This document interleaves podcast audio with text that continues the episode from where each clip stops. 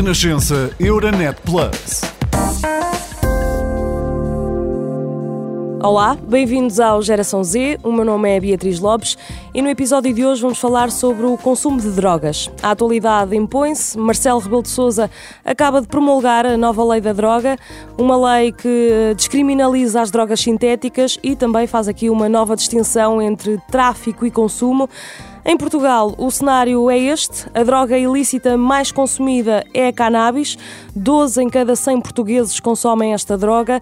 Nas drogas duras, 1,1% da população consome cocaína e aqui convém uh, diferenciar aquilo que é a cocaína crack. Esta sim tem aumentado muito por ser cada vez mais acessível e cada vez mais barata, uh, acompanhando aliás a tendência europeia. Em relação à heroína, uh, é consumida por 0,2% dos portugueses, sendo que aqui o consumo tem vindo a diminuir.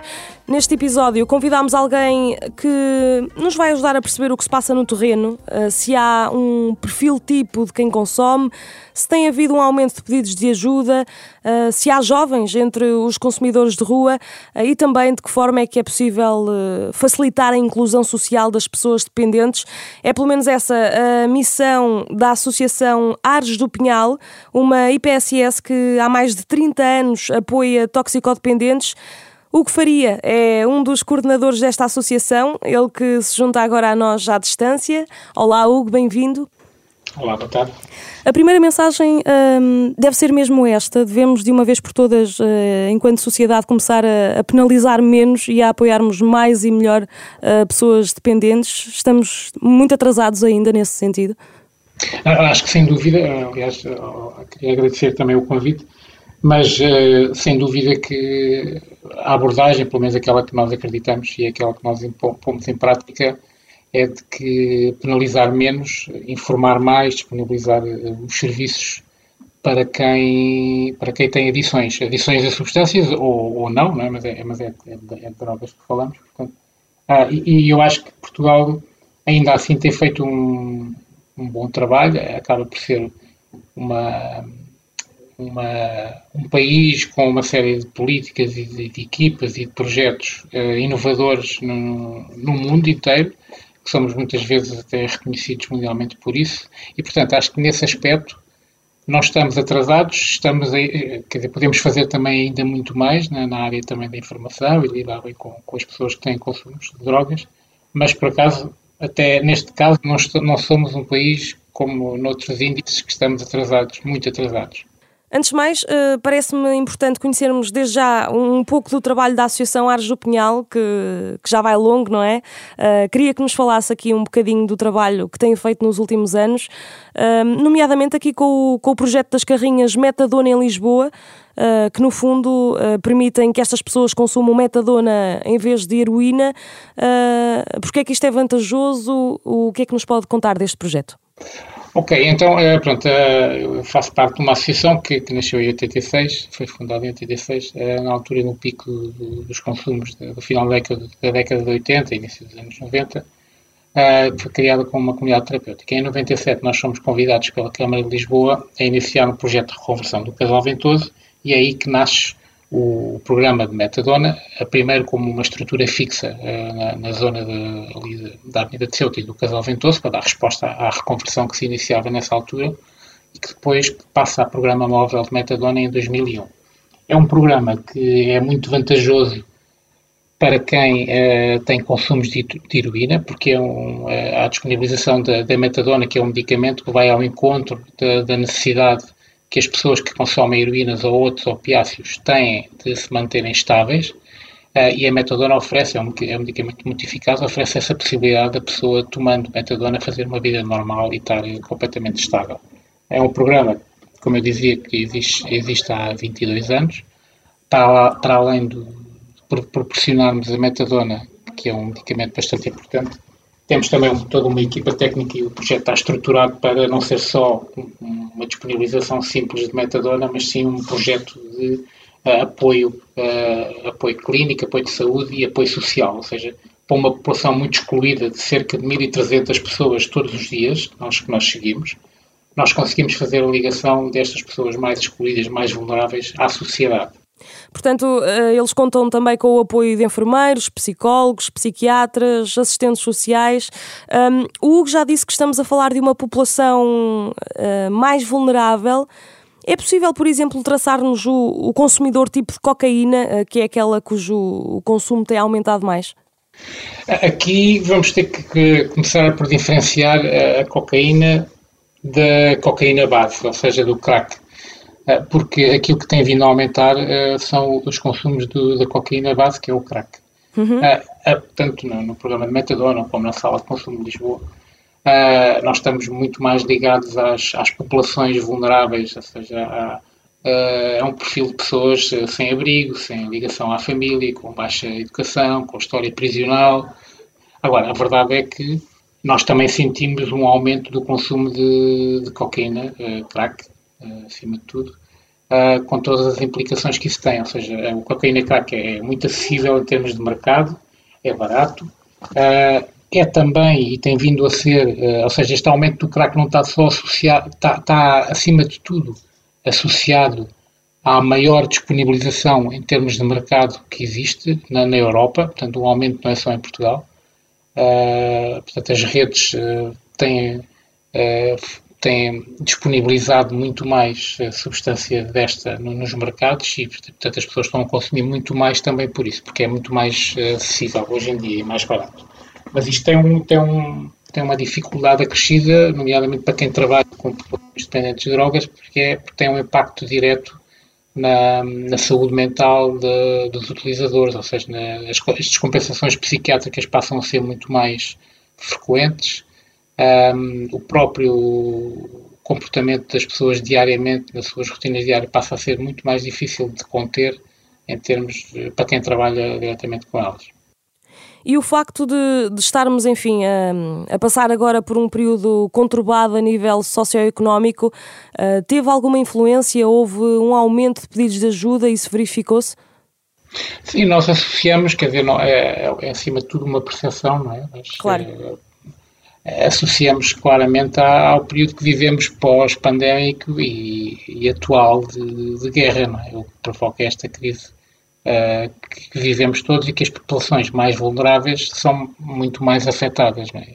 Para além disso, ou, ou, paralelamente, a questão de, do alojamento uh, nas cidades, em, em, em, todo o lado, mas em particular em Lisboa, de ser uma, uma situação muito difícil, para as pessoas que são sem abrigo e que têm apoio da, da Santa Casa ou, da Segurança Social para, para uma casa, para um alojamento, etc., com a pressão imobiliária que, que vivemos na cidade de Lisboa, as respostas de, de alojamento ficam muito mais uh, complicadas também para as, para as, pessoas que estão em situação de sem abrigo. E por isso, eu acho que o fenómeno, eu acho que o fenómeno, e as equipas que trabalham na, na área, todos concordamos que o fenómeno aumentou, o consumo de drogas aumentou, um, e para além disso, é muito mais visível atualmente, ou seja, começam a, a existir alguns focos de, de, consumo nas ruas, começa-se a ver mais uma vez, uh, ou de novo, alguns consumos a céu aberto, uh, alguns pequenos focos, mas mais que, que, não existiam até há, há cinco anos atrás. Com zonas mais problemáticas, neste caso em Lisboa?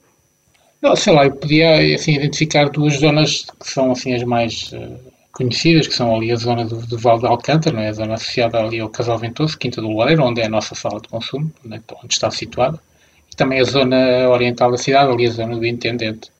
E quando fala eh, num aumento de pedidos de ajuda, eh, estamos a falar de novos consumidores, estamos a falar de pessoas uh, que tiveram recaídas?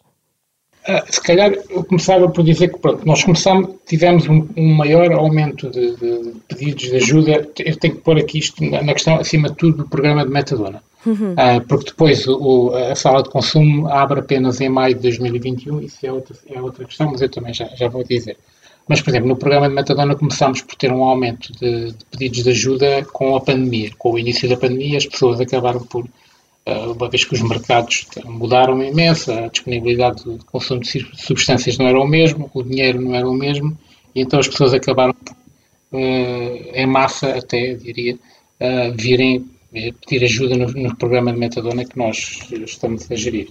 Enquanto que um, um, mês normal nós temos 20 e tal, 30 entradas, ali em, no início da pandemia passámos a ter cerca de 200 entradas por, por mês portanto aumentou bastante. Depois acabou com, com a duração da, da pandemia, com, com, a normalidade, acabou por se diluir, as pessoas acabaram por sair e, e, o programa mantém aquele número que manteve sempre, à volta de 1.300, 1.400 pessoas diariamente.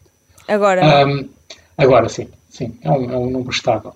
Uh, o, as pessoas que pedem ajuda, eu, eu, diria que se calhar tinha que focar uh, a, a, principal uh, população que, que, tem vindo a aumentar nos nossos programas tem sido a população migrante, acima de tudo oriunda da Ásia, Índia e Nepal, acima de tudo.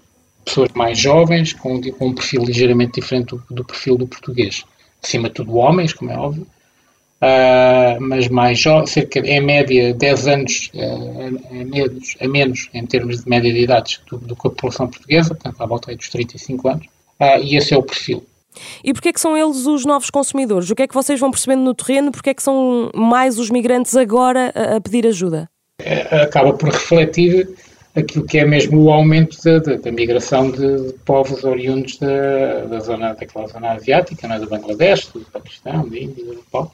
E, e eu, eu, acho que depois é, é, é, uma, é um, acaba por ser um fenómeno, é um sintoma de, de, uma doença social, ou seja, as pessoas vêm para um país uh, muito em em condições, vivem em condições uh, muito precárias, não é? trabalham em condições precárias, estão associados também às redes de tráfico, enfim, toda até sai assim um perfil um bocadinho genérico, uhum. que às, às vezes não corresponde ao, ao, ao, elemento X ou ao elemento Y, mas em, em termos genéricos é, é, isto, as pessoas vivem muito juntas, acabam por trabalhar muito, a, a, a heroína e os opiáceos são um recurso para, para as primeiras alturas em que existem muitas vezes cansaço, dores no corpo, etc, etc. Uh, outras vezes as pessoas já, já tiveram algum contacto com opiáceos já na, na terra natal e continuam aqui a consumir e pronto, e pronto, acaba por... Mas acima de tudo está associado ao facto de haver um grande, um enorme uh, número de pessoas uh, que estão neste momento em Portugal. É um, um boom de imigração. Um outro projeto que tem e que o Hugo mencionou há pouco uh, é a Sala de Consumo Assistido uh, de Lisboa, uh, vulgarmente conhecida como Sala de Chuto. Um, é lá que estas pessoas podem também consumir drogas com vigilância de técnicos de saúde. Quantas pessoas é que por lá passam por, por dia? Sim, queria dizer, aquilo é um serviço de apoio integrado, portanto não é apenas uma, uma simples sala de consumo de drogas, ou seja, nós as pessoas, para além de consumirem drogas em salas assépticas com condições uh, e supervisionadas, têm também a possibilidade de uh, ter serviços básicos de sobrevivência, ou seja, podem comer, podem ter acesso a, a a roupa, para além de todas as outras questões mais médicas, nomeadamente, por exemplo, fazer rastreios de, de hepatite, de VIH, de tuberculose, etc, etc. São tudo coisas muito, mais, muito importantes, não só para quem consome, mas também temos que pensar que a sociedade em geral beneficia muito do facto de haverem estes, estes projetos que podem eh, levar eh, o mínimo dos cuidados de saúde a populações que de outra forma não, não estariam a ser rastreadas. Mas diria que nós abrimos em maio de 2021, nós atualmente, em média, uh, para já estamos com mais de 2.000 e cerca de 2.000, mais de 2.100 uh, registros, portanto pessoas inscritas, diferentes, e um dia normal, digamos que é com cerca de 300 entradas no serviço, que correspondem a cerca de 160 pessoas, pessoas diferentes diariamente. Há pouco não chegou a concluir, uh, aqui na, na, sala de chuto, o perfil do consumidor é, é um bocadinho diferente uh, dos que procuram as carrinhas metadona, não é?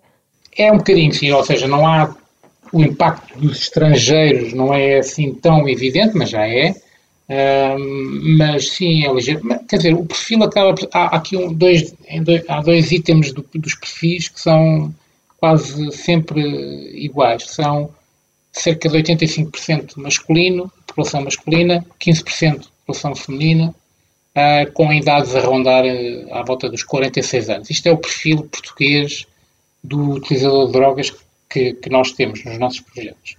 Uh, acima de tudo, uh, pessoas a consumir drogas por via fumada. Nós temos uma sala para, para isso, para, para, utilização fumada, e temos uma sala para utilização de endovenoso, uh, mas a sala fumada é muito mais, muito mais utilizada. Cerca de 65% das pessoas que utilizam o espaço fumam, uhum. utilizam drogas por via fumada. Em termos de utilização endovenosa, anda à volta dos 25%, e depois cerca de 11% utilizam os dois, são utilizadores de drogas das duas vias, fumado e injetado. Hugo, queria também aqui abordar uh, a questão das overdoses, olhando aqui para um relatório do CICAD. Em 2021, as overdoses em Portugal atingiram o valor mais alto dos últimos 12 anos, 74 overdoses, mais 45% face a 2020. Na maioria das overdoses foi detectada a presença de cocaína, mas a metadona também teve um peso atípico. Onde é que estamos a falhar? Uh, na falta de investimento?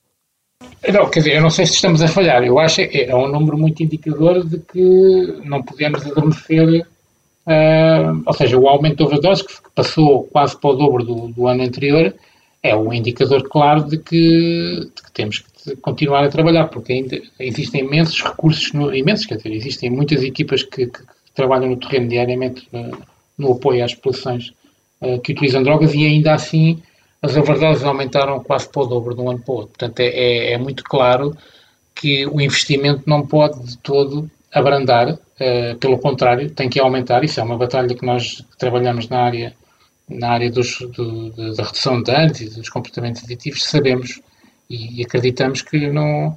Quer dizer, isto, isto é um trabalho muito difícil, muito importante, muito invisível, mas que há pessoas que fazem com muita seriedade, como é o caso das pessoas que trabalham nas nossas equipas, e portanto o investimento tem que ir sendo adaptado uh, ao, ao que o mundo também tem estado a mudar. Portanto, eu não, não sei se, se, estamos a falhar, acho que temos que olhar para a frente se quisermos que, que, que as coisas não andem para trás como, como eram nos anos 90 acho que temos que claramente investir na, neste trabalho, nestas áreas. Mas investimento onde? Uh, neste tipo de projetos que, que, estamos aqui a falar? Eu diria que mesmo os projetos que existem atualmente, seja as equipas de rua, seja a sala de consumo, seja o programa de metadona, estão claramente suborçamentados e, portanto, isso é, é muito claro que apesar de termos essa resposta no terreno e irmos dando conta de, uh, trabalho que fazemos e dando, dando resposta às populações que, estão, que dependem do nosso trabalho, mas fazemos-lo em condições que não são minimamente justas. Além disso, eu acho que falta muito uh, investimento na prevenção. E essa prevenção deve começar onde? Na, nas escolas? Nas escolas, claramente, mas ser, uh, ser feita de uma forma massiva. Eu, eu, por acaso, iniciei o meu trabalho na área das dependências, precisamente um projeto de prevenção primária em 2004.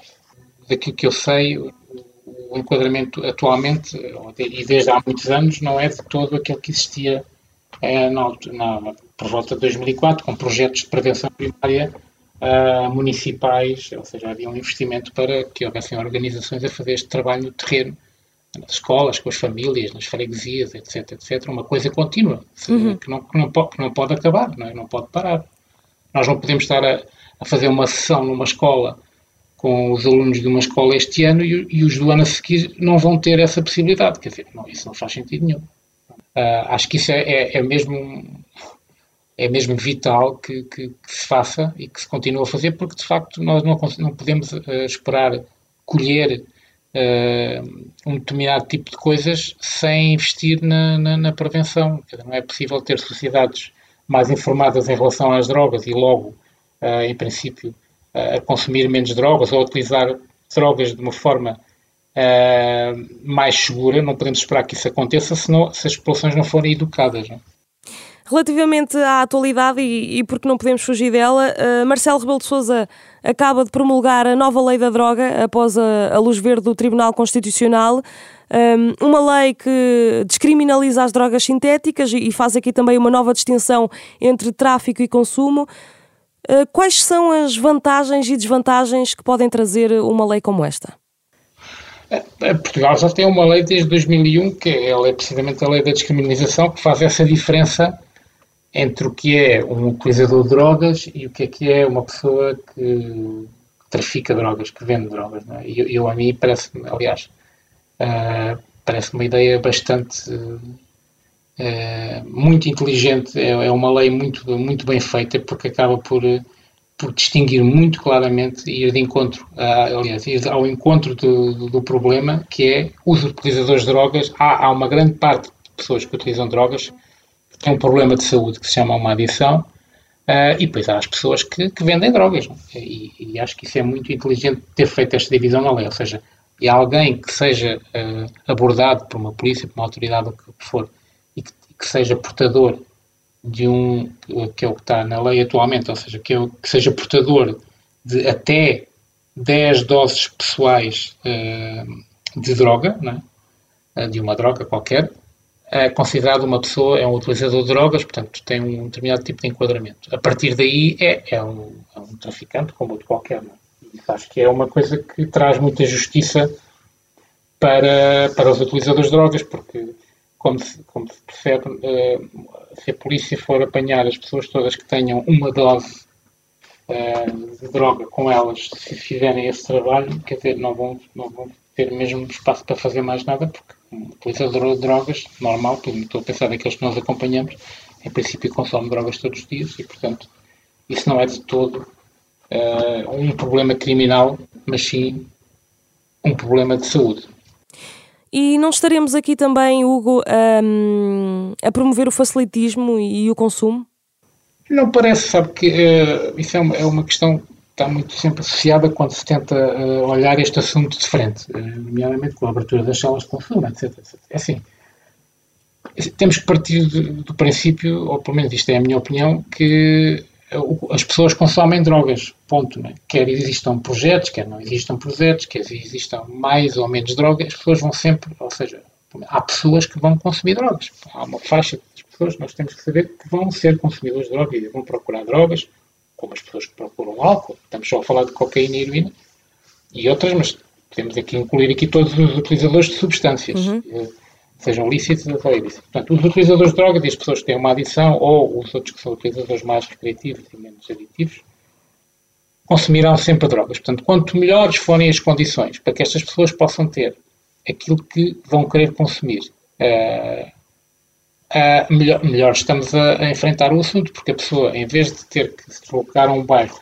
uh, onde, que é associado à criminalidade para comprar uma dose droga que vai consumir, a pessoa poderia ter essa possibilidade se fosse um mercado regulado, por exemplo, de drogas. Portanto, não me parece que o simples facto de a pessoa ser, de ser descriminalizado, descriminalizado o consumo de drogas, mas atenção, não é o que está escrito na lei, é descriminalizado um consumo de drogas que seja que é, que é analisado por uma comissão, etc, etc. Ou seja, se a pessoa for considerada um, um consumidor de drogas, não é preso por ser consumidor de drogas, é preso por ser um traficante de drogas. Isso parece-me que sim.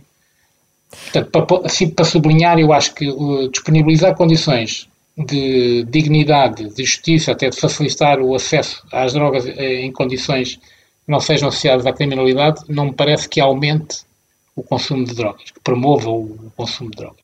Uhum. Eu não sei se o Hugo está a par também do, do que se vai passando lá fora e, e das políticas que têm sido adotadas, uh, mas a nível europeu, uh, pergunto-lhe se há algum projeto que gostaria de ver implementado também em Portugal.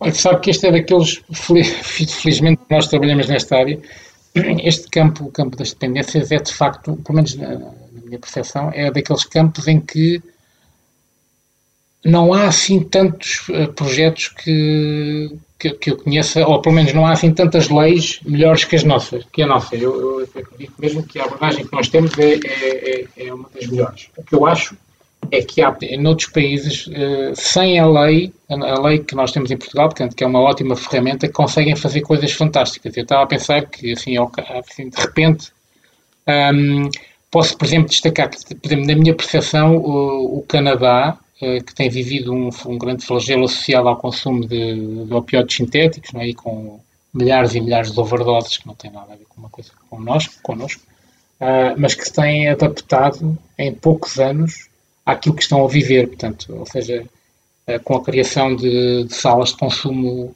para consumo injetado, com a disponibilização, o nascimento de uma série de, de centros de, de, centros de resposta para overdose, com, com, a disseminação de programas de substituição ao opiáceo, como a metadona, inclusive com locais onde as drogas já são prescritas por médicos, Uh, e, portanto, acho que isto é de louvar que um país uh, que está a viver um flagelo consiga ir respondendo com rapidez e com e não só com rapidez, é baseado naquilo que a ciência nos vai dizendo que é a melhor eh, forma de intervir. Uh, isso acho que é de louvar. Por, por, outro lado, acho que, por exemplo, há uma coisa que falta aqui, faltam várias coisas em Portugal, mas uma delas, e vejo em alguns outros países, tem a ver com a, com, com a disponibilidade do, do drug checking associado às equipas de, que trabalham com utilizadores de drogas. É? A possibilidade das pessoas testarem a sua droga,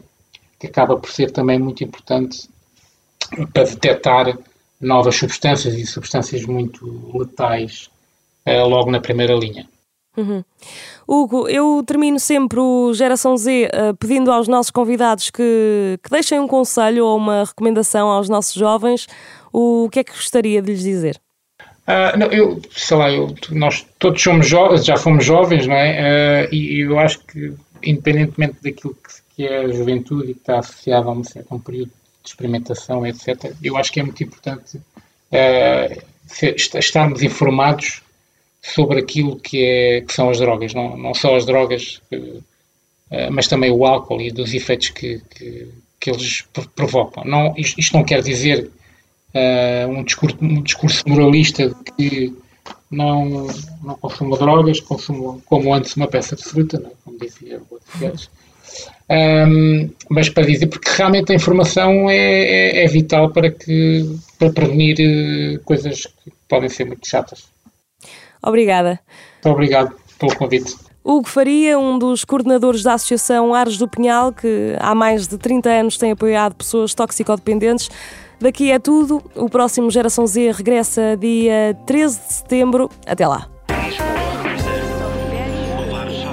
Renascença Euronet Plus, a rede europeia de rádios para compreender melhor a Europa.